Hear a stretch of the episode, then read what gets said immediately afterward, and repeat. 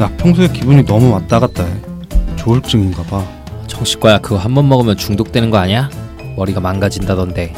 정신과 의사세요? 그럼 제 마음도 막 읽고 그런 거 아니에요? 정신과? 마음만 굳게 먹으면 되는 걸 무슨 치료를 받는다. 네가 의지가 약해서 그래. 정신과 의사들이 보여주는 정신과의 속살. 어디서도 듣지 못했던 정신과의 속사정 이야기. 내부자들. 지금 바로 시작합니다.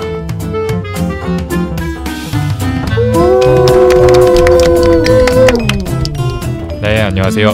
젊은 정신과 의사들이 하는 솔직하고 은밀하고 자상한 정신건강과 마음 이야기 내부자들입니다. 먼저 각자 소개부터 하고 시작할게요. 네, 안녕하세요. 허규형입니다. 안녕하세요 김지용입니다. 안녕하세요. 손정현입니다. 안녕하세요 윤희우입니다. 예, 그리고 저는 방송의 사회자 오동훈입니다. 자, 이제 완전 여름이죠. 네.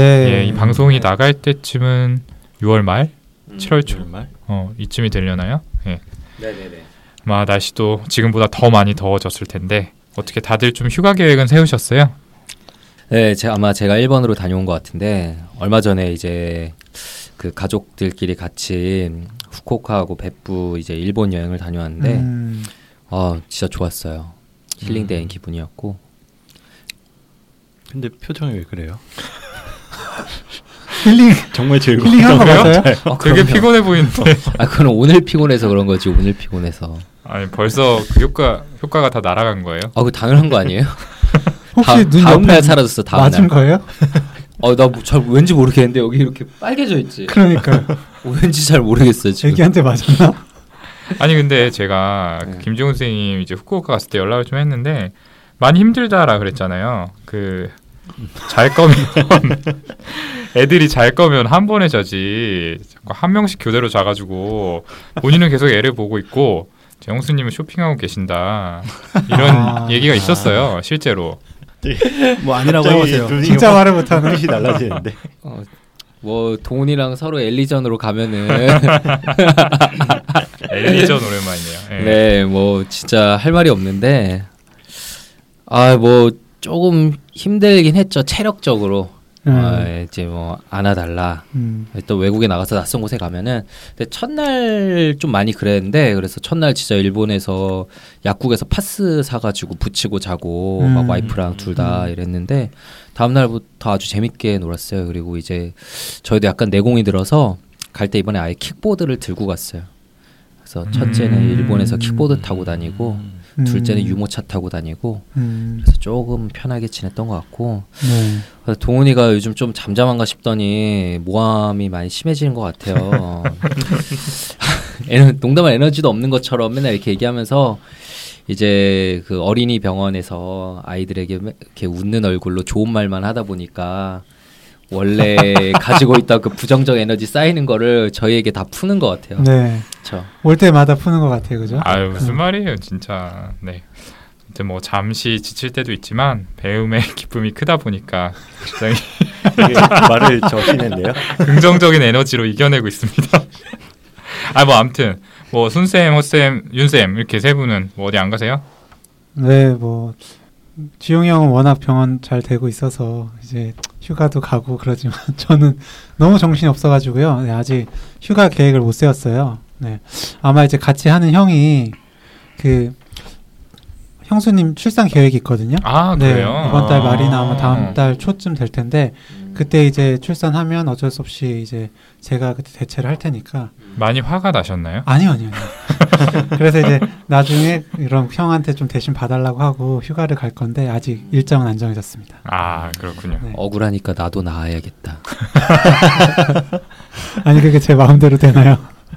그렇죠. 음. 사실 저는 개원해서 맨 처음에는 되게 한가하고 무료했던 것 같은데 벌써 정신없다고 하니까 아, 네, 축하드립니다. 아, 아. 이제 환자 보내 보느라 정신이 없다는 게 아니라 네. 이제 개원 초기라서 막 세팅하고 하느라고 정신이 없다는 거였어요. 네, 아무튼 뭐 저도 사실 뭐 뉴비인 거는 마찬가지이기는 하죠. 근데 그냥 음, 우리 유니우 믿고 풀 일주일로 다녀오려고요. 앞뒤 주말 붙여서. 아 어디 계획 세우셨어요? 근데 뭐 여기저기 알아보고 있습니다. 아마 갔다 오면 아. 책상 없어졌을 걸요. 그리고 연세 희우 정신건강의학과로 연세 간판이 바뀌어 바뀌어 있나요? 윤희 휴. 윤휴 윤휴. 한 글자가 더 들어가 있을 거예요. 뭐 윤휴 선생님 뭐 계획 제가- 있어요? 제가 먼저 다녀올 거예요. 제가 먼저 한 2주 정도 아. 앞인가 갔다 올 계획인데 네. 네. 음, 그때까지 책상이 남아 있으면은 정연이 갔을 때 책상을 바꿔주는 걸로. 어, 다들 되게 일찍 계획을 세워놨네요. 음. 그렇게. 음. 이게 좀 빨리 해야지 조금이라도 싸게 갈 수 있으니까. 아 그렇죠. 아, 그런 건 맞아요. 중요하죠. 그렇죠. 네, 맞아요. 미리 미리 세워야죠. 네. 음. 근데 우리 중에 사실 휴가를 제일 간절히 바라고 있는 사람은 오동훈 선생님 아니에요?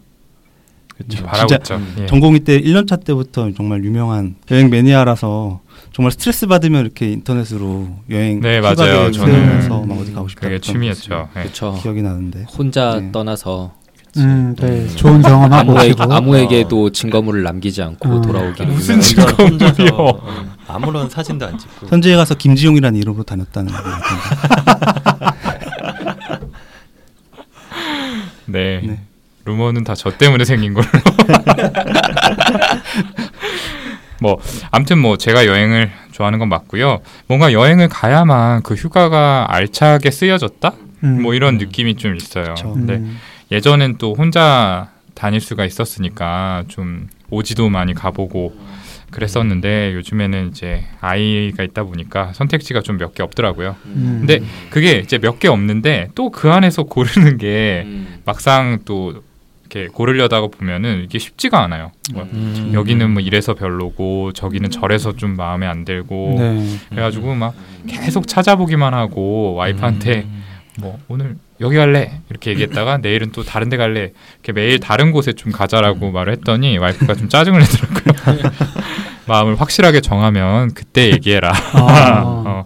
단호하게 네, 지적을 좀 아, 당했습니다. 네. 그게 어떤 건지 알 것 같고 아무리 이게 고민을 해도 여기도 좋을 것 같고 저기도 좋을 것 같고 여기 아 가면은 그러니까요. 어, 음. 저기는 음, 앞으로 못 음. 갈것 같은데 이번에 가야 되는데 뭐 이런 생각 자꾸 들어가지고 음. 진짜 많이 고민했었던 것 같고요.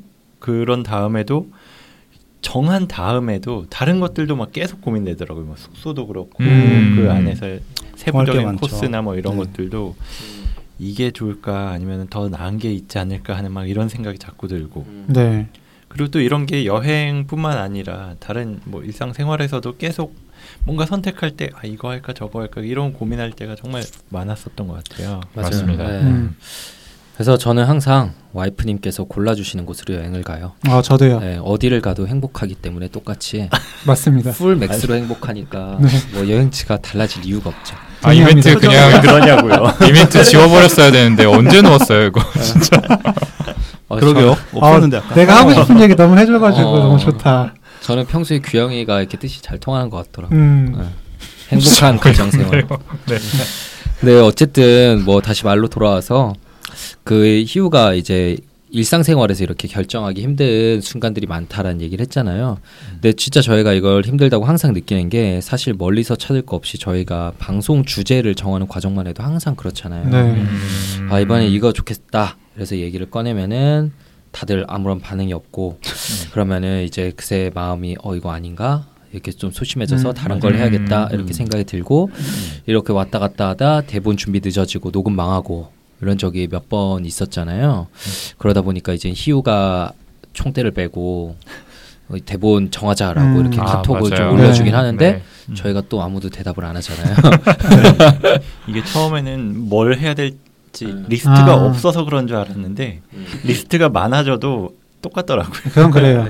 저희가 사람이 많아서 좋은 점도 있는데.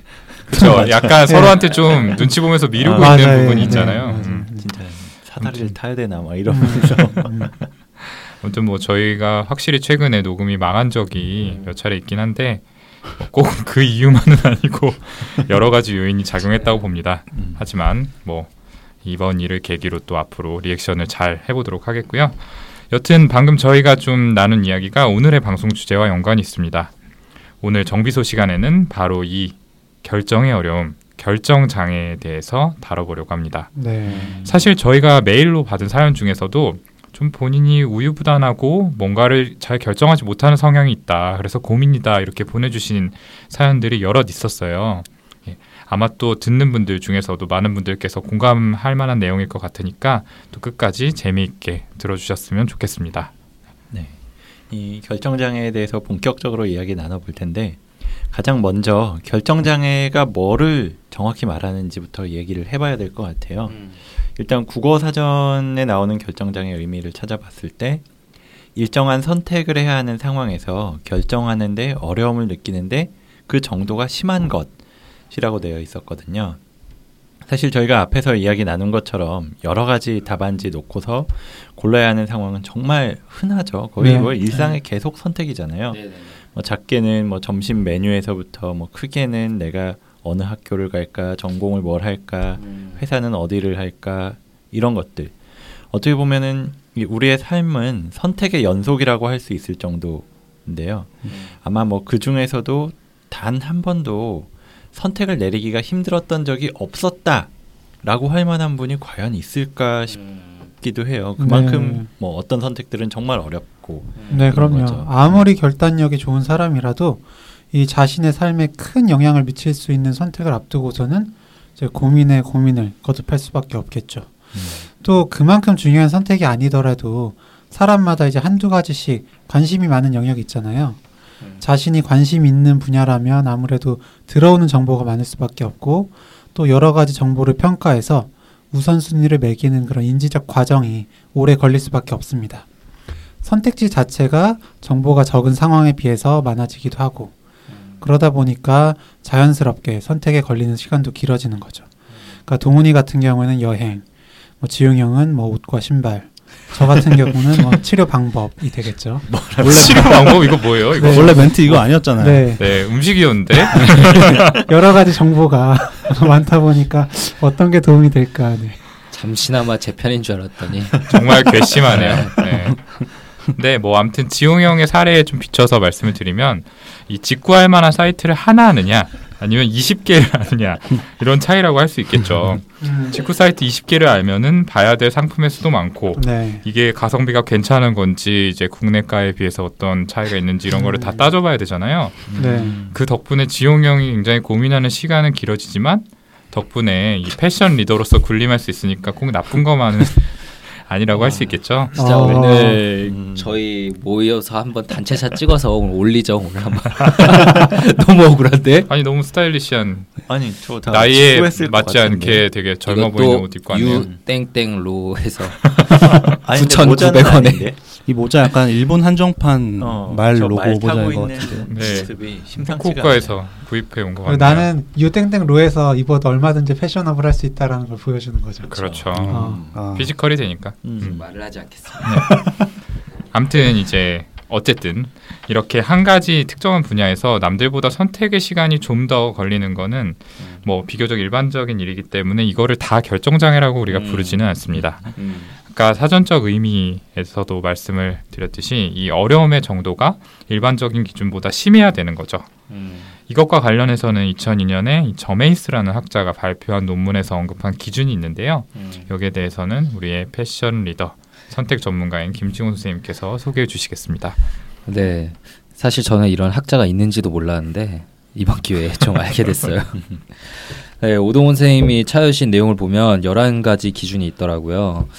기준도 진짜 많은데 축약에서 말씀을 드려보면 결정을 하는데 시간이 오래 걸리고 결정하는 것이 어렵다고 느끼고 어떻게 결정을 해야 될지 모르겠고 결정하는 동안 뭔가 불확실하다는 느낌을 받고 결정 자체를 피하거나 남들에게 미루기도 한다. 또 자주 결정을 바꾸고 결정에 대해서 반복적으로 후회나 걱정을 하기도 하고 그리고 자기 자신을 우유부단한 사람이라고 표현하는 경우가 많다. 이렇게인데요. 아 이거 저도 그냥 적으면 적을 수 있을 것 같은데 네. 이 중에서 몇 개나 해당되면 결정장애다라는 명확한 기준이 있는 건 아니지만 상당수가 해당된다면 결정장애의 가능성이 높을 것으로 생각하면 될 것 같아요. 음, 저는 다 해당되는 거. 아, 저도 좀 그런 거 느꼈어요. 네. 저도 손정현 선생님이 다 해당된다고 느꼈어요. 그래서 이렇게 아그 얘기 아니에요? 맞아요. 이렇게 대본을 쓰셨겠죠. 그래서 아주 왜 저메이스인 저메이스 씨가 그렇게 기준을 음. 본인을 보고 정했다라고 생각하시죠 왜? 예. 아 그러게요. 네 아무튼 뭐 왠지 다제 얘기 같아서 굉장히 뭐 찔리고 저격을 당한 느낌이 들기도 하고 그러는데 이 저메이스가 이 기준을 다시 이 세 가지로 나눠서 볼 수 있다고 정리를 했다고 합니다. 첫 번째가 이제 어떤 결정을 내리기에 정보가 부족하다는 느낌을 받는 것. 음. 음. 둘째는 그 정보들의 가치 판단 과정에서 어려움을 겪는 것. 그리고 마지막 세 번째는 자기가 선택한 결과에 불확실성을 느끼는 것.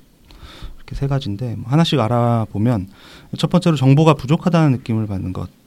이건 이 실제로 그 선택을 위해서 어, 실제로 정보가 충분히 존재하느냐의 문제가 아니고 주관적으로 얼마나 충분하다고 느끼느냐의 문제라고 할수 음. 있는데 어, 완벽한 결정 과정에서 이 완벽한 결정을 내리고 싶어하는 그 개개인의 특성과 관련되어 있다고 보면 될 것 같습니다. 음, 네.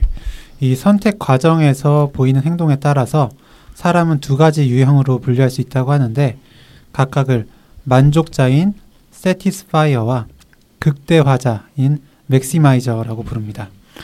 satisfier는 일정한 기준을 세워놓고 선택지를 검색하다가 이제 뭐 웬만큼 원하는 그런 요구에 부합하는 옵션이 나타나면 어, 이 정도면 충분히 괜찮아 라고 생각하고 그것을 선택하는 사람들을 말합니다. 반면에 맥시마이저는 미리 세워둔 기준에 맞는 옵션을 찾더라도 어딘가에 더 나은 대안이 있지 않을까? 정보가 불충분한 게 아닐까? 하는 생각이 들어서 계속해서 검색을 하죠. 가능한 선택지를 모두 확인했다는 느낌이 들 때까지 계속 계속 검색을 하기 때문에 시간이 오래 걸리고 자연스럽게 생산성도 떨어질 수밖에 없습니다. 네. 여기에 적합한 예가 하나 생각이 나가지고 제가 예를 하나 들어드리겠습니다. 네. 구두를 한 켤레 사야 하는 상황을 가정해 보죠. 네. 근데 이제 대표적인 satisfier라고 할 수 있는 저는 검은색 10만 원 미만 끈이 없는 디자인 이런 세 가지 기준을 세워두고 검색을 하다가 아, 기준 이거 틀렸잖아요. 영 하나 형광색. 아, 그것도 그렇고 어. 색깔도 이렇게 무난한 어. 검은색일 리가 없어요. 아 들어보세요 방해하지 마시고 검은색 10만 원 미만 끈이 없는 디자인. 이 기준에 부합하는 적당히 괜찮은 제품을 보게 되면 아 오, 이거 사야겠다. 이렇게 금방 결정을 하지만 대표적인 maximizer라고 할 수 있는 지용형은 아 어딘가 더 괜찮은 게 있을 텐데 하면서 본인이 아는 직구 사이트를 샅샅이 뒤지느라 밤을 새게 되는 거예요. 그래서 결국에 새벽 5시쯤에 인터넷에서 팔고 있는 모든 구두를 다 확인하고 나서 아 이걸로 해- 하자라고 하나를 고르지만 이미 시간도 너무 많이 지났고 좀 있으면 출근을 해야 될 시간이잖아요. 그러니까 득템을 했다는 기쁨보다는 아, 내가 지금 뭘 한 건가 이런 자괴감이 더 크게 다가오는 거죠. 그러니까 이렇게 satisfier와 maximizer의 선택 과정의 차이는 결국에 완벽한 선택을 하고자 하는 욕구, 개개인의 욕구의 음. 차이에서 기인한다라고 볼 수 있습니다. 아, 뭐 이렇게 진짜처럼 얘기해. 진짜. 근데 엄청 어울려요. 이제 maximizer라는 그 그러니까. 어감이. 아, 굉장히 어, 어울리죠. 김 맥시마이저 에릭 남 지영 어, 좋은데? 좋다. 이름 좀 더 길어, 아, 길어졌네요. 그뭐 새벽에 카톡 보내고 그럴 때 다 이러다가 한 번씩 보내고 아, 막그 4시에 보내고 앵거를 저희한테 게푼거 아니에요? 아, 쇼핑하다가 만족한 어, 선택을 진짜 너덜너덜해지고 있다, 지용이. 네, 진짜 때려쳐야지.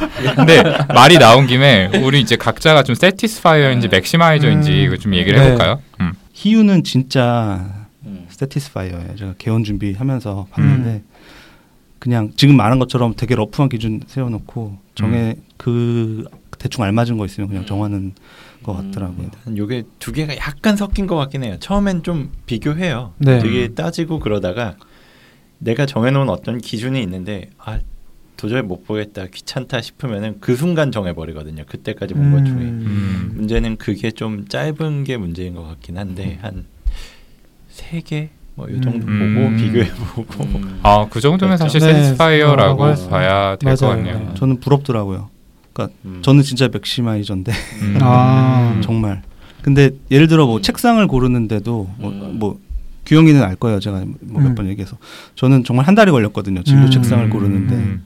이걸 골랐다가도 아 저게 너무 큰가? 음. 뭐 색깔이 너무 밝아 밝은가? 반대로 어두운가? 정말 한 100개는 본 것 같아요. 음. 근데 음. 근데 희우는 한 두세 개 보고 아마 골라서 정한 정한 음. 모습을 옆에서 보면서 아 참 부럽더라고요. 그래도 그때 본 거는 한 다섯 개를 보긴 했는데 음. 그냥 첫눈에 본 게 제일 음. 마음에 네. 들어서 근데 두 분 책상 다 되게 멋있어요. 어, 그러니까. 음, 그러니까. 맞아요. 네. 둘다 뭐 좋은 선택 하신 거 아니에요? 맞습니다. 보니까. 저는 진짜 세티스파이어예요. 음. 그 병원 준비를 예로 들어서 그런데 저는 그 준비 과정을 저랑 같이 이제 운영하는 친구가 거의 다 했는데 저한테 뭐 물어볼 때마다 그냥 어, 나는 웬만하면 다 그냥 괜찮으니까 너가 알아서 해라 괜찮다라고 심지어 책상을 저는 뭐 고른 적도 없어요. 관심이 없는. 분야라서 그 그런 그냥 거 선택을? 회피하고 이렇게 아니 저는 그러니까 보통 주면은 그냥 다 괜찮아요 솔직히 그 음. 기준이 좀 넓어요. 그래가지고 어 그냥 보통 거의 다 동의하고 와이프가 여행하자 그럴 때도 여행 뭐 어디 갈래 어디 갈래 그러면 다 좋아 보여서 어 다 괜찮다고 하고 근데 구두는 새벽 5시까지. 그런 적이 없다니까. 괜찮다고 한 다음에 나중에 어. 화내잖아요. 아 맞다. 힘들다 그러고. 음. 어 진짜 괜찮은데. 하여튼 뭐 이 방송을 들으시는 분들 중에 뭐 저를 아시는 분이나 혹은 제 병원에서 만나 뵙는 분들은 제가 얼마나 수수하게 입고 다니는 줄 다 아실 테니까 아 오동은 저 사람은 내가 본 적이 없지만 진짜 모함이 장난 아닌 분이구나 이런 걸 다 곧 느끼실 것 같아요. 퇴근하면서 옷 갈아입잖아요. 네. 네, 저도 세리스파이어인 것 같거든요. 적당히 좋으면 그만이지라는 생각이 좀 있어요. 음. 음. 그래서 아까 여행 얘기 했었는데 와이프가 좀 맥시마이저거든요. 그래서 진짜 끊임없이 골라요. 눈이 막 빠지도록. 음. 음. 그래서 저는 아 그렇게까지 할 거 있냐 그냥 여기 좋으니까 여기 가자라고 하면은 어 결국에는 이제 와이프가 또 몇 날 며칠 고민해서 음. 고르죠 그럼 또 저는 뭐 그게 좋으니까 음. 덕을 많이 보는 편이긴 한데 음, 그렇게 좀 맞아요. 차이가 있습니다 음. 뭐 사실 저는 전형적인 맥시마이저거든요. 네. 아까도 이야기했지만 이 여행지 정하면서 정말 끝없이 검색과 비교를 해가지고 와이프가 굉장히 좀 힘들어했고 네 제가 이걸 쓰고 있는 걸 봤는데 와이프 옆에서 보더니 이 무슨 소리냐고 자기가 구두 사는 거 자기 같은 아, maximizer가 아 누구를 비난하고 있냐며 네. 그게 뭐라고 하더라고요. 네. 아, 동훈이 와이프 현명하다고 옛날부터 생각해 오고 있었어요. 네. 네. 너무 이- 그 통찰력 있다고 음, 해야 되나 그러니까. 네. 음. 아무튼 이 듣는 청취자분들도 본인이 어떤 유형에 해당이 되는지 혹시 이런 이유로 결정 장애가 있는 건 아닌지 한번 생각해 보시면 좋을 것 같아요. 음. 네. 근데 사실 이 저메이스의 그 세 가지 이- 어, 기준 중에 첫 번째 정보가 부족하다는 인식, 느낌에 관한 문제는 좀 인터넷의 영향이 큰 것 같다는 생각을 저는 했거든요. 그 언제 어디서든 뭐 무슨 선택을 하는 것에 있어서든 음. 요즘엔 스마트폰만 검색하면은 정보가 정말 무한정하게 있잖아요. 음. 네. 예. 뭐 예전 같으면 직구 같은 거는 뭐 생각 못 했고 뭐 음. 해봤자 뭐 백화점 뭐 몇 군데를 가보는 정도였겠죠. 한 20년쯤 전만 해도 뭔가 알아보려면 그런 정보의 출처로서는 뭐 주위 사람한테 물어보거나 음. 뭐 신문이나 뭐 도서관에 가서 책을 보거나 음. 뭐 TV 아니면 정말 자기가 깊게 알아본다고 해도 뭐 그 분야 전문가한테 직접 가서 음. 뭐 자문을 해보는 정도가 최대한이었을 것 같은데 지금은 이 접근성이 너무 좋아지다 보니까 오히려 정보가 부족하다는 인식을 할 수밖에 없는 것 같아요. 어떤 얼마나 자기가 알아봤건 간에 음. 실제로 갖고 있는 정보가 정말 많아도 음. 네, 부족하다는 느낌을 받을 수밖에 없겠죠. 음. 그럴 수 있겠네요. 그런 맞아요. 환경의 변화가 분명히 영향을 좀 줬을 수 있겠어요. 음. 그다음 그 두 번째로 이야기를 했었던 정보의 가치 판단 과정상에서의 문제가 있는데요. 이거는 앞에서 말한 것처럼 평가해야 되는 여러 가지 옵션 수가 너무 많아지거나 아니면은 이 선택 가능한 옵션 간의 차이가 크지 않고 그냥 비슷하다라고 느껴지면은 좀 선택이 어려워질 수밖에 없는 것 같아요. 네. 근데 뭐 이건 객관적인 문제고 뭐 개인의 스타일에 따른 차이도 있을 것 같고요. 그 다음에 보상적 의사 결정과 음. 비보상적 결정 과정이라는 게 있는데요. 이 보상적 의사 결정이라는 건 뭐 한 가지 기준은 좀 미흡해도 나머지 것들의 이점으로 보상이 된다면 선택지에 남겨놓는 걸 의미를 해요. 뭐 네. 반면에 음. 비보상적 의사 결정은 한 가지를 충족하지 못하면 뭐 선택지에서 제외해 버리는 걸 뭐 의미한다고 하고요. 음. 음. 네. 그 사실 옵션의 수가 굉장히 중요하죠. 실제로 외국에서 예전에 실험을 한 적도 있다고 하는데 마트에 이제 동일한 상품 잼이었나 세 개 놓은 경우랑 열 개 넘게 놓은 경우에 구매 자체를 할 확률 자체가 그 세 개만 놓은 경우에 훨씬 높았다고 음. 하더라고요. 음. 그러니까 마트에서도 실제로 너무 다양한 상품들을 전시해 놓으면 매출이 오히려 안 올라갈 수도 네. 있다라는 음, 거고요. 맞아요. 저도 본 것 같아요. 네. 그리고 간단하게 이제 뭐 예를 들어서 점심 메뉴를 고르는 상황을 예로 들어보면 당연한 이야기지만 메뉴가 한 가지밖에 없는 집 이런 데 고민할 일이 없어요. 예를 들어 음. 저 같은 경우는 바로 밑에 이제 유명한 해장국 집이 있는데 음. 가면 거기 사람들 다 그것만 먹거든요. 고민할 음. 일이 없어요. 해장국. 음. 네네네. 근데 한 음, 도시락처럼 비슷한 듯 다른 수많은 메뉴를 무장한 집에서는 아, 뭘 먹어야 되나 좀 고르는데 시간이 길어지기 마련이에요. 예를 들어서 자기가 원래 좋아하던 메뉴가 있었어도 갈 때마다 뭔가 또 신메뉴가 있잖아요. 음, 그쵸. 네, 그러면 또 이제 고민할 수밖에 없는데. 네. 근데 뭐 그리고 또 음식점에 갈 때 맛이 있다고 하면은 양이 좀 적어도 괜찮다 이런 사람들이 있는데 제 옆에 앉아 있는 허모 분처럼 다 필요 없고 양이 무조건 많아야 된다 이런 사람들도 음. 있잖아요. 그때 이제 어 전자의 경우 맛이 있다고 하면 양이 좀 적어도 괜찮다 이런 사람들은 보상적 의사결정이라고 한다면 허경 쌤 같은 경우에는 비보상적 의사결정을 하고 있는 거죠. 네, 다들 뭐 아마 들으신 분 감 잡으셨겠지만 보상적 의사결정을 하는 사람이 선택에 더 많은 어려움을 겪는다고 해요. 규영이는 뭐 어려움을 그래서 안 겪고 있는 거죠. 음, 네, 그렇네요. 음.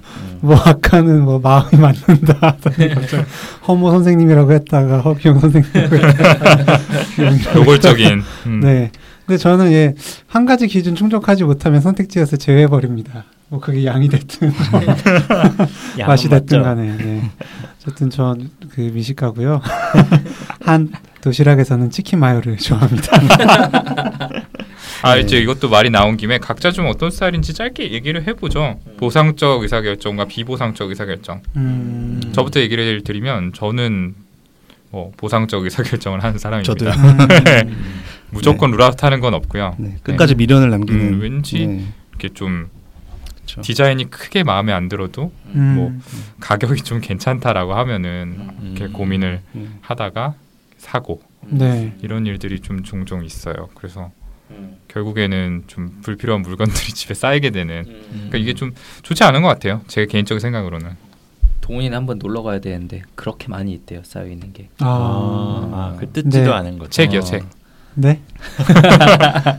읽지 않은 책들. 저는 비보상적에 가까운 것 같아요. 음. 그래가지고 뭐 예를 들어서 최근에 그렇게 휴가 계획을 결정할 때 그 항공권 같은 거 결정할 때 있잖아요. 음. 그거를 옆에 여러 가지 막 옵션을 조절할 수가 있어요. 뭐 가격이나 뭐 음. 출발하는 음. 시간이나 뭐 이런 것들 조절해 가지고 그냥 그걸 확 좁혀 버렸었던 것 같아요. 좁혀 나가지고 뭐 얼마를 넘어간 건 전부 다 제외되게. 음. 뭐 출발 시간이 언제가 넘어가는 거 다 제외되게 이러고 나니까 엄청 많이 줄어들더라고요. 그렇죠. 음. 뭐 계속 직구로 얘기를 해가지고 요즘은 진짜 거의 안 하지만 예전에 좀 했을 때 생각해 보면 이렇게 물건을 처음에 필터링 할 때 나열할 때 저도 지금 희우가 말한 것처럼 그냥 금액을 끊어버렸어요. 음. 어, 음. 얼마 이하만 표시되도록. 어 그래가지고 보면은 뭐 새벽 5시까지 할 일은 없고 그건 아마 동훈이 예신 것 같은데 저는 항상 다음날 바쁘게 일해야 되니까 음, 저는 보상적 의사결정에 조금 가깝기는 한 것 같은데, 근데 그 이유가 어, 꼭 이제 한 가지 기준이 미흡해도 다른 부분 이점으로 보상이 된다면 이제 선택을 할 수도 있다는 거잖아요. 음. 이제 그 룰아웃 할 만한 그러니까 비보상적 의사결정을 할 만큼 뭔가 충족하지 못하는 그런 기준이 저한테는 특별히 없는 것 같아요. 그래서 그냥 음. 이해가 되시나요? 음. 나도 얘기가 정리가 안 되는데. 다시 한 번만 설명해 주세요. 네. 그러니까 특별히 뭔가 음. 제 마음에 안 드는 게 그렇게 없는 거예요. 음. 그러니까 비보상적 의사결정을 할 만한 게 그렇게 없는 거죠. 제외할 아하. 그런 네, 절대적인 네. 기준이 별로 없다는 네. 거죠. 그러다 보니까 음. 이만하면 되지, 이만하면 되지 하니까 음. 네, 더 보상적 의사결정을 하는 것 같네요. 예, 그 점에서 세 번째 기준, 그 선택의 결과의 불확실성을 얼마나 느끼는가인데 이건 좀 자세히 더 말하면 결과의 불확실성을 얼마나 견딜 수 있는가 그런 능력과 연관이 있다고 음. 보는 게 정확한 표현일 것 같, 같고요. 사실 지금 시점에서 그 애매한 상황이라고 하는 건 누구한테나 늘 있는 거고 이럴 때는 그 누구나 마음에 좀 불편감, 불안을 음, 느끼겠죠. 음. 근데 이런 불안이나 걱정 수준이 높은 사람들은 음, 이런 상황을 유독 좀 견디기 힘들어하고 음. 어떤 그 결정 과정에서의 어떤 어, 사소한 사인들도 좀 부정적으로 해석을 하다 보니까 자기 선택에 좀 확신을 갖기 힘든 거고 그러다 보니까 어, 자기 나름대로의 어떤 올바른 선택을 해야겠다는 부담 때문에 더 많은 정보를 얻으려고 이 시간과 노력을 투입하게 된 경향이 있는 거겠죠. 자기 네. 고백하는 느낌으로 음. 그러네요. 그런 것 같네요. 네. 불안 요정. 네. 아무튼 뭐 적절한 예시 전문가인 제가 이것도 예를 한번 들어보겠습니다. 손정현 선생님이 소개팅을 했는데 오랜만에 진짜 소개팅녀가 너무 마음에 드는 거예요. 아. 그래서 이제 불안 요정답게 평소에는 그냥 뭉개던 분이 용기를 내서 애프터 신청을 했는데 상대방이 쿨하게 오케이를 한 거죠. 어. 그래서 설레는 마음으로 애프터 때 갈 식당을 고민하다가 평소 자주 가던 유명한 맛집을 가기로 했어요. 음, 근데 여기가 분위기가 좋기로 유명해서 그 인별그램. 인별그램에 어. 수시로 사진이 올라오고 또 갈 때마다 이제 본인이 먹었을 때 음식 맛도 좋아가지고 굉장히 만족을 하던 곳이었거든요. 근데 심지어 올해는 이 미슐랭 별까지 받은 거예요. 어. 아 그래 여기가 최고의 선택이겠다. 여기밖에 없다라는 생각에 예약을 하려던 찰나에 이 정현이의 마음속에서 불안이 싹트기 시작합니다. 아 소개팅녀가 거기 가봤으면 어쩌지? 아 이전에 갔을 때 별로였다고 느꼈던 곳이면 어쩌지? 아 혹시 그런 분위기 안 좋아하는 거 아니야? 소주랑 삼겹살 좋아한다라고 얘기를 했던 것 같기도 하고 그래서 이 소개팅녀의 SNS 계정에 들어가 봤지만 별다른 정보는 없는 거죠. 이렇게 고민 고민하다가 결국엔 다음 날로 결정을 미루고 아, 이거 진짜 맞아요. 음, 와. 다음 진짜라고요? 네. 아니 이 결과가 아. 결과가 너무 예, 공감이 가네요. 이렇게 결정장애의 세 가지 핵심적인 요소에 대해서 이야기를 나눠봤습니다. 그런데 이처럼 결정을 곧바로 내리지 못하고 미루는 행동을 설명하는 또 하나의 이론이 있습니다. 바로 무의식적으로 결정을 지연한다는 것입니다. 영어로는 이러한 현상을 procrastination 영어로는 이러한 현상을 procrastination이라고 하는데 이 단어는 꿈을 거린다는 뜻을 가지고 있어요. 이제 좀 전까지 저희가 계속 얘기한 사례들은 결정을 내리지 못하는 걸 의식 수준에서 인지하고 결정을 지연시킴으로써 이제 추가로 얻는 시간에 선택에 도움이 될 만한 정보를 모으거나 아니면 새롭게 모은 정보를 평가하는 과정을 거치죠. 그런데 무의식적으로 결정을 지연한 경우에는 단지 그 결정을 미루기만 할 뿐 선택에 도움이 될 만한 뭐 다른 행동을 따로 하지 않는다는 게 차이점입니다. 그래서 이런 행동을 하게 되는 가장 흔한 이유가 선택의 결과에 대해서 책임을 질 자신이 없기 때문이라고 이야기를 해요. 음, 그래서 내가 어떤 선택을 했다가 부정적인 결과가 초래되면 그걸로 인해서 나 자신이나 아니면 주변 사람들이 실망을 하게 되고 또 그거는 내 자존감을 하락시키는 결과가 불러오거든 불러오게 되거든요. 네. 사실 선택의 실패에 대한 두려움은 누구에게나 있죠. 특히나 상대적으로 중요한 선택일수록 그 파급력이 뭐 크게 되겠죠. 뭐 점심 메뉴를 정하는 거랑 내가 진로를 정하는 건 완전히 다른 음, 문제잖아요. 그렇죠. 음. 음. 근- 그래서 뭐 집을 사거나 뭐 대학을 고르거나 뭐 이런 일들은 엄청나게 파급력이 클 텐데 자존감이 낮은 사람들은 그런 자존감의 손상에 더 예민하기 때문에 비교적 사소해 보이는 결정도 이렇게 무의식적으로 미루곤 한다라고 이야기를 해요. 그래서 네. 뭐 일종의 무의식적인 회피라고 할 수 있죠. 음, 네. 이제 무의식적 회피라고 하니까 문득 이제는 추억이 돼버린 베스트셀러 어쩐지 도망치고 싶더라니가 떠오르네요. 이제 초록창에서. 더 이상 자동 검색어도 완성되지가 않더라고요. 아 진짜예요? 음. 네. 아, 한 3일 됐어요. 제가 그냥 눌러보고 했었는데 마음이 아프더라고요. 다들 되게 침울해지고 그거 다들 한 번씩 내부자들 하고 어쩐지 도망치고 싶더라니 검색을 해주시면 다시 연관될 텐데. 아 청취자분들이요. 뭐 굳이, 아. 굳이 그러시겠죠. 많은 검색 부탁드려요. 읽으셨으면 리뷰도 좀. 네, 근데 어쨌든 이제 책 속 주인공 한 명인 문정 씨, 첫 주인공이죠. 역시 자존감의 손상을 막기 위해서 글쓰기를 무의식적으로 멈추는 행동을 하- 했었잖아요. 예. 저 진료실에서 이제 아, 책 읽어봤다고 하신 분들 꽤 그래도 있으셨는데 다들 이 문정 씨 얘기를 제일 많이 하시더라고요. 음. 마치 음. 나를 보는 것 같았다. 음. 그 선택을 미루는 게 곧 글의 완성을 미루는 것과 같은 의미라고 볼 수 있었던 음. 분이었죠. 음. 네. 그 아까 제가 설명했던 그 불확실성을 크게 느끼는 성향을 음. 가진 분들 이 결과에 대해서 그런 분들이 이런 심리 때문에 선택을 미루고 있을 수도 있을 것 같아요. 결국에 선택이 가져올 결과에 자신이 없다. 어, 그런 부분은 동일하지만 그걸 극복하기 위해서 열심히 끝없이 정보를 모으거나 아니면 이렇게 문정 씨처럼 멍 때리고 아무것도 하지 않고 음. 선택을 미루느냐의 차이가 있겠네요. 음, 네. 그야말로 그냥 회피하느냐, 음. 네, 네, 네. 뭔가를 그렇죠. 하느냐. 음. 네. 그리고 또 이런 무의식적으로 미루는 현상을 설명하는 또 다른 가능성은 무의식적 지연이 그 일을 완성해야 하는 데드라인까지 자신을 몰아붙이면 그때 결국 내가 막판 스퍼트로 일을 마무리하게 만든다라는 사실을 무의식적으로 알고 있을 수 있죠. 네. 음. 네, 막판에 일을 몰아서 하면 상대적으로 짧은 시간에 많은 일을 할 수 있으니 효율적이고요. 그리고 어떤 사람들은 그렇게 마감에 쫓기듯이 일해야 최고의 능률을 낼 수 있다고 음. 믿기도 하죠. 네. 네, 뭐제 옆에 오른쪽에 앉아 있는 분도 그런 분이라고 저는 생각을 하고요. 네. 오른쪽에 동훈이가 앉아 있나요? 허경 쌤 대표적이죠. 네. 솔직히 어떻게 생각해요 여기 대해서? 저요? 네, 사실 사실입니다.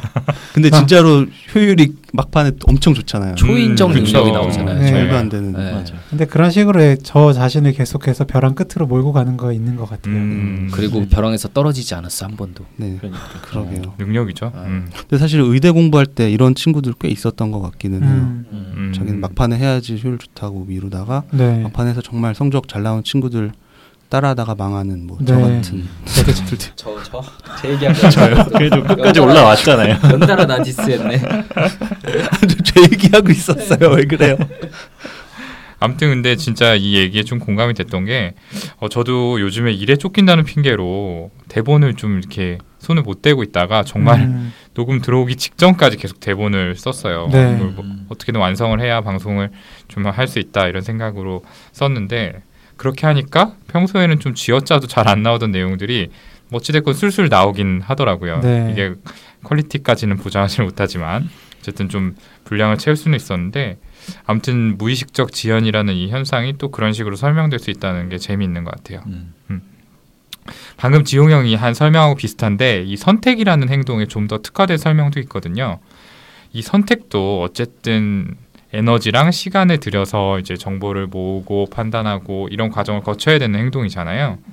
그런데 살아있는 생물들은 뭐 인간이건 그냥 동물이건 기본적으로 에너지를 최대한 세이빙하는 쪽으로 움직이려는 음. 본능이 있다고 합니다. 음. 그래서 설사 좀 더 빨리 선택을 함으로써 상황이 나아질 수 있다는 거를 아는 상황에서도 최대한 현상 유지를 하다가 어떤 데드라인에 맞춰서 선택을 하는 게 이 최소한의 에너지만 들인다는 측면에서는 더 유리하다라고 음. 보는 거죠. 음. 이거를 이제 현상 유지 편향, quo bias라는 용어로 또 설명을 하기도 한다고 합니다. 음. 네. 또 같은 관점에서 부작위 편향, omission bias라는 것도 있습니다. 여러 가지 선택지가 있을 때 사람들이 어떤 특정한 행동을 하는 것과 특정한 행동을 하지 않는 것 중에서 행동을 하지 않는 것을 택하는 경향이 있다는 것인데요. 사람들은 일반적으로 어떤 행동을 해서 부정적인 결과를 얻었을 때 어떤 행동을 하지 않아서 부정적인 결과를 얻었을 때에 비해서 좀 더 많은 후회를 한다고 합니다. 음. 그렇죠. 네. 차라리 안 할 걸. 음, 네, 그렇죠. 네. 이러한 인간의 경향성 역시 에너지 세이빙의 관점에서 이해할 수 있는데 결국 선택이라는 것도 어떠한 하나의 행동이라고 할 수 있으니까 에너지를 소모해서 그걸 하는 것보다는 하지 않는 쪽을 택한다라고 이해해 볼 수 있겠습니다. 음, 결과가 어차피 불확실한 음. 상황에서는 음. 네. 에너지 소모를 덜하는 쪽을 택한다. 네. 음. 음. 그렇게 이해해 볼 수 있겠네요. 음. 음. 예, 최근에는 이런 관련된 내용에 대해서 뇌과학적으로 이 설명하려는 연구들도 진행이 되고 있다고 합니다. 앞쪽 대상 피질이나 그 안화 전두 피질, 목내 측 전전두엽 피질이 관련됐다라는 이론들이 있는데요. 그러니까 우리가 어떤 의도를 가지고 결정을 내리려고 할 때 말씀드렸던 부위들이 활성화되고요. 어, 그래서 이 부위에 손상을 입거나 뭐 여러 가지 이유로 기능이 저하되면 우리가 결정을 내리는 데 있어서 문제가 생길 수 있다. 음. 라고 하는 관점입니다. 특히 앞쪽 대상 피질에 손상을 입었을 때 과거에 이 학습을 통해서 강화되는 정보들을 통해서 이제 그러니까 미래 행동의 어떤 결과를 예측을 해서 결정을 하는 능력에 문제가 생긴다고 합니다. 음, 네. 좋습니다. 지금까지 이렇게 선택과 결정을 곧바로 내리지 못하는 사람들의 심리에는 어떤 것들이 있는지에 대해서 저희가 말씀을 드렸습니다. 네. 어, 여러 가지 이야기를 드렸는데 이 중에 어느 한 가지가 좀 크리티컬하게 작용한다라기보다는 여러 가지 요소가 복합적으로 작용해서 이런 결정장애라는 현상이 일어나는구나라고 생각해 주시면 좋을 것 같습니다. 음, 그렇다면 우리가 이제 진료실에서 보게 되는 이 정신과 질환 중에서 결정장애를 보이는 질환에는 어떤 것들이 있는지 여기에 대해서도 한번 얘기를 해보면 좋을 것 같아요. 일단 뭐 제일 먼저 떠오르는 게 우울증 네. 떠오르는데 이 indecisiveness라고 결정하기 어려운 것이 흔한 증상 중에 하나예요. 우울증 가지신 분들이 이렇게 선택에 어려움을 겪으시는 데는 일단 의욕이나 어떤 동기가 부족한 게 영향을 줄 것 같고요. 그리고 선택을 잘했을 때 받을 수 있는 여러 가지 보상에 대해서도 생각을 해야 되는데 뭔가 즐거운 것 자체가 없으니까 음. 거기 어떤 선택에 대한 보상 역시나 떠오르지 않을 것 같고요. 기대하는 게 없으니까. 네, 그쵸. 그렇죠. 네. 그래서 실제로 우울증 환자에서는 결정이나 뭐 선택과 관련된 뇌의 회백질이 감소되어 있다는 연구 결과도 있고요. 그다음 우울증 환자에서는 불안 수준도 상당히 높거든요. 그리고 이런 불안한 감정 역시나 결정하는데 어려움을 가져오게 되는 이유 중에 하나죠. 네. 그 불안을 말씀해 주셨는데 불안에 의해 결정 장애가 나타나는 대표적 질환으로 이제 강박 장애가 있죠. 네. 음.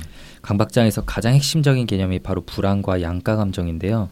이 양가 감정이라는 것이 선택지 중에 하나를 고르지 못하는 것인데 내가 선택한 것으로 인해서 안 좋은 결과가 나타날지도 모른다는 불안이 너무 심하니까 한 가지를 선택하지 못하는 거예요. 음. 근데 이제 정신분석학적으로는 어렸을 때 부모에 의해 과도하게 통제되어 자율성을 획득하지 못한 채 성장한 경우에 자신이 내린 결정이 잘못됐을 때 심한 죄책감과 수, 수치심을 가지게 되고 음, 음. 이를 막기 위해서 강박 증상이 나타난다고 설명을 해요. 음. 음. 실제 강박 장애를 가지신 분들을 진료하다 보면 통제성이 강한 부모님 거의 뭐 강박성 인격 장애가 의심되는 이야기를 듣게 될 때가 좀 많이 음. 있더라고요. 음, 맞아요. 네. 그리고 이 회피성 성격이나 의존성 성격도 자신의 선택에 대해서 확신을 가지지 못하는 대표적인 성격 유형 중에 하나인데요. 이 내가 내린 결정을 다른 사람들이 이상하게 생각하면 어떻게 하지 하고 불안해하거나 나에게는 선택을 내릴 만한 능력이 없어. 그러니까 누군가의 도움 없이는 힘들어. 이런 식으로 좀 지레 포기를 해버리는 거죠. 네. 부정적인 결과에 대해서 지나치게 앞서서 걱정을 하다 보니까 선택도 늦어지고 결국에는 스스로 결정하지 못한 채 남에게 자신의 삶에 큰 영향을 줄 만한 선택까지도 맡겨버리는 일이 생기곤 합니다. 네, 이 조현병에 있어도 양가 감정으로 인한 결정 장애가 나타날 수 있는데요. 음, 그 유진 브로일러라는 분이 이전에 조현병의 기본 증상으로서 뭐 감정 둔마, 그리고 자폐 증상, 그리고 연상 이완, 그리고 마지막으로 양가 감정을 들었었고, 네, 지금 정신의학에서 조현병의 어떤 핵심 증상으로 보는 망상과 환각은 오히려 부수적 또는 이차적 증상으로 어, 간주했다고 합니다. 음, 지, 어, 지금의 개념과는 다소 다른데, 어, 하지만 이 말씀드렸던 네 가지 4A, 4A가 조현병에서 주의 깊게 봐야 하고 치료의 어떤 주 타겟인 점은 아직도 여전하고요. 네. 이 조현병에서 양가 감정 하니까 생각나는 게 전공의 때 너무 심한 불안으로 이제 입원을 하신 분이 계셨어요. 첫 번째 입원이었거든요. 음. 근데 이제 면담이 안 될 정도로 불안이 너무 심하고 모든 선택을 저한테 넘기시는 거예요. 뭐 선생님 이거 먹어도 될까요? 어, 어떻게 할까요? 음. 네. 음. 뭐 모든 선택을. 네. 그래서 면담이 일단 안 되잖아요. 근데 또 뭐 어떤 망상이나 환각 증상 또 이제 말 자체가 와야 되거나 행동이 와야 되거나 이런 게 뚜렷하진 않아요. 그래서 강박 장애인가 범불안 장애인가 하여튼 뭐 진단에 대해서도 계속 고민을 하고 있었는데 교수님하고 이제 상의를 하다가 이런 극단적인 앰비밸런스, 극단적 양가 감정이 조현병의 전조 증상일 수도 있다라는 말씀을 하셨어요. 음. 그래서 조현병, 뭐 강박장애, 범불안장애 등을 여러 가지 가능성을 두고 이제 치료를 하면서 결국 항정신병 약물도 쓰고 증상이 좋아져서 퇴원을 하셨거든요. 근데 나중에 교수님께 들으니까 요 이제 망상이나 환청 등의 증상이 발생했다 하시더라고요. 네, 아마 뭔가 본인이 설명하지 못하는 본인만의 그런 theme, 생각들이 아마 이렇게 불안하게 만들었던 것 같아요. 음, 네. 좋습니다. 이렇게 좀 결정 장애가 흔하게 나타나는 정신과 질환에 대해서까지 이야기를 나눠봤고요. 그렇다면 이런 결정 장애는 좀 어떤 방법으로 극복을 할 수 있을까요? 네, 여기 대해서도 얘기를 해보죠. 아, 솔직히 너무 어려울 것 같은데. 음. 네. 근데 이제 꼭 드리고 싶은 말씀은 단지 어떤 결정을 내리는데 걸리는 시간 그걸 음. 줄이는 것만은 답이 아니라고 생각해요. 충분히 심사숙고하고 느리더라도 자신이 직접 선택을 해야 되고 그리고 설령 선택에 문제가 있었다고 하더라도 자책을 하는 것보다 이제 선택에 책임을 질 수 있는 태도를 갖추는 게 도움이 되죠. 아, 그럼 이제 진료실에서 굉장히 중요한 문제 를 가지고 저한테 물어보실 때가 있어요. 이거 어떻게 하는 게 음. 좋을까요? 음. 뭐 그럴 때 저는 항상 본인이 선택을 하셔야지 나중에 후회를 덜 할 것이다. 음. 어떤 방식으로 가도 결국 사람은 후회를 할 수밖에 없지만 음. 본인이 선택을 하는 게 굉장히 중요하다라는 말씀을 꼭 드리거든요. 음. 근데 이게 참 말이 쉽지 구체적으로 어떻게 해야지 이건 본인이 후회 없이 좋은 선택을 할지에 대해서 저희가 좀 더 한번 얘기를 해보면 좋을 것 같아요. 뭐 딱 떠오르는 말 중에서 어떤 분이 그러셨거든요. 내가 선택을 해서 잘 된 적이 없었다. 이렇게 말씀하신 네. 게잘 들어보면은 우울의 어떤 증상이었던 분이 있어요. 어떤 우울한 증상이나 아니면 타고난 기질에 의해서도 이렇게 생각을 가질 수가 있지만 또 중요한 거는 실제 경험이 누적이 된 것이 중요할 수도 있어요. 네. 이게 뭐 사람마다 각자 능력이나 뭐 환경 그리고 뭐 우연적인 상황 같은 것들이 영향을 줘서 뭐 미처 겪어온 여러 가지 성취나 아니면 실패의 경험들이 다 다르거든요. 그래서 예를 들어서 어릴 때부터 줄곧 학업이나 뭐 직업적으로 합격을 하고 뭐 성공을 하고 뭐 승리만 하고 이랬던 사람보다는 아무래도 여러 가지 중요한 도전이나 아니면 선택들에서 실패의 경험을 했던 사람들 아니면 나름대로는 성공을 하긴 했지만 최근 들어서 연이어서 좀 실패를 하거나 잘 안 된 선택들을 했다면 일상의 결정을 하는 순간에도 여러 가지 망설이고 뭐 자기 판단을 의심하고 뭐 이럴 수밖에 없을 것 같아요. 이런 측면에서 뭐 실제 일상에서 뭐 사소한 선택들의 성공에서 오는 뿌듯한 경험을 쌓을 필요가 있고 그래서 저는 그런 얘기를 많이 해드려요. 그냥 하루 종일 있었던 일 중에서 내가 뭔가를 한 걸 잘한 게 있는 거를 어떤 거라도 하나씩 뭐 적어보라는 말을 요즘 좀 음. 드려봤는데 네. 찾아내라고. 그렇죠. 음. 정말 사소한 거여도 좋아요. 뭐 음. 큰게 될 수도 있지만 뭐 어떤 걸 잘 샀다 내가 이것저것 고르는 것 중에서 이거 진짜 잘 샀고 정말 만족한다 뭐 이런 것도 될 수 있지만 정말 사소한 거다 오늘 원래 7시까지 일어나기로 했는데 7시에 딱 일어났다 아니면은 난 맨날 1시간씩 지각했는데 오늘은 30분밖에 지각 안 했다 뭐 이런 것만 해도 잘했다 네가 선택하고 네가 행동하는 것이 잘 됐다 라는 말을 한 번씩 자기한테 해주거나 뭐 적어보거나 이렇게 해보라고 말씀을 드렸었어요. 네, 정말 음, 적어도 최근 들어선 내가 성공 선택해서 후회하지 않고 성공했던 적이 없다라고 생각되는 상황이라면 이런 작은 성공의 경험을 찾아내고 음. 쌓아가는 게 좀 이렇게 이제 재기하고 다시 본인의 능력을 잘 발휘하는데 분명히 필요할 거라고 생각을 저도 하고요. 근데 이제 결정 장애가 자기가 있다라고 생각하는 분이라면 뭐 모든 일상의 선택 과정에서 어려움을 겪으시겠죠. 중요하거나 중요하지 않거나 그런 여러 가지 선택들에서 모두 아 내가 또 결정 장애가 도졌어 뭐 이렇게 생각하고 음. 낙담하고 하실 텐데 사실 그 상황들을 각각을 보면 그 자기가 해야 되는 선택 각각의 어떤 중요성 내 삶에 미칠 영향들이 다 다를 거예요. 음, 정말 최대한 비교하고 알아보고 심사숙고하고 주위의 조언도 구하고 이렇게 하면서 정해야 되는 어떤 아주 중요한 문제일 수도 있을 거고 아니면 앞에서 얘기했던 뭐 점심 메뉴 오늘 뭐 먹을지 정하거나 아니면 뭐 편한 친구하고 둘이 만나는데 어떤 옷을 입고 나갈까 이런 사소한 선택까지 다양한 이제 스펙트럼이 있을 텐데 이런 상황에서 내가 망설이고 갈팡질팡하고 있는 이 선택의 문제가 먼저 나한테 얼마만큼 중요, 중요한 이슈인지 그러니까 얼마만큼 시간과 에너지를 들여서 결정할 문제인지를 결정하는 게 우선 필요할 것 같다는 음, 음. 예, 생각이 듭니다.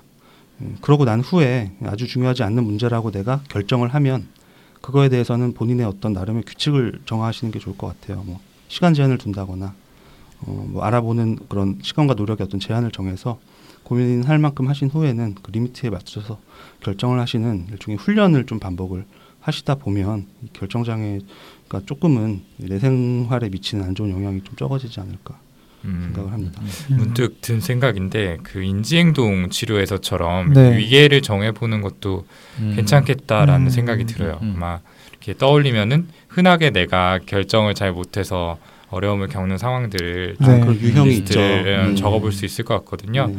그 중에서 좀 비교적 선택을 내리기 쉬운 것과 어려운 것을 점수를 매겨서 쭉 그 위계를 정해보고 상대적으로 쉬운 것부터 음. 저 한번 결정을 내린 다음에 다시 고민하지 않는 것, 선택을 바꾸지 않는 네. 채로 견뎌보는 것 어. 이런 것들을 해보는 것도 좋겠다 이런 생각이 드네요. 음. 네. 선택 장애 인지 행동 치료. 음. 그러네요. 네. 선택에 있어서 처음부터 다 뭉뚱그려서 생각하지 말고 처음 접근부터 최종 결정에 이르기까지 나눠서 차근차근 생각해 보는 게 좀 도움이 될 것 같아요. 처음에는 어렵겠지만 좀 연습을 반복하다 보면 좀 익숙해질 것 같고요. 그리고 또 계속해서 말씀을 드리지만 중요한 건 내 선택에 있어서 그러니까 선택을 하고 이제 그 결정에 대해서 후회가 느껴질 수 있잖아요. 그렇죠.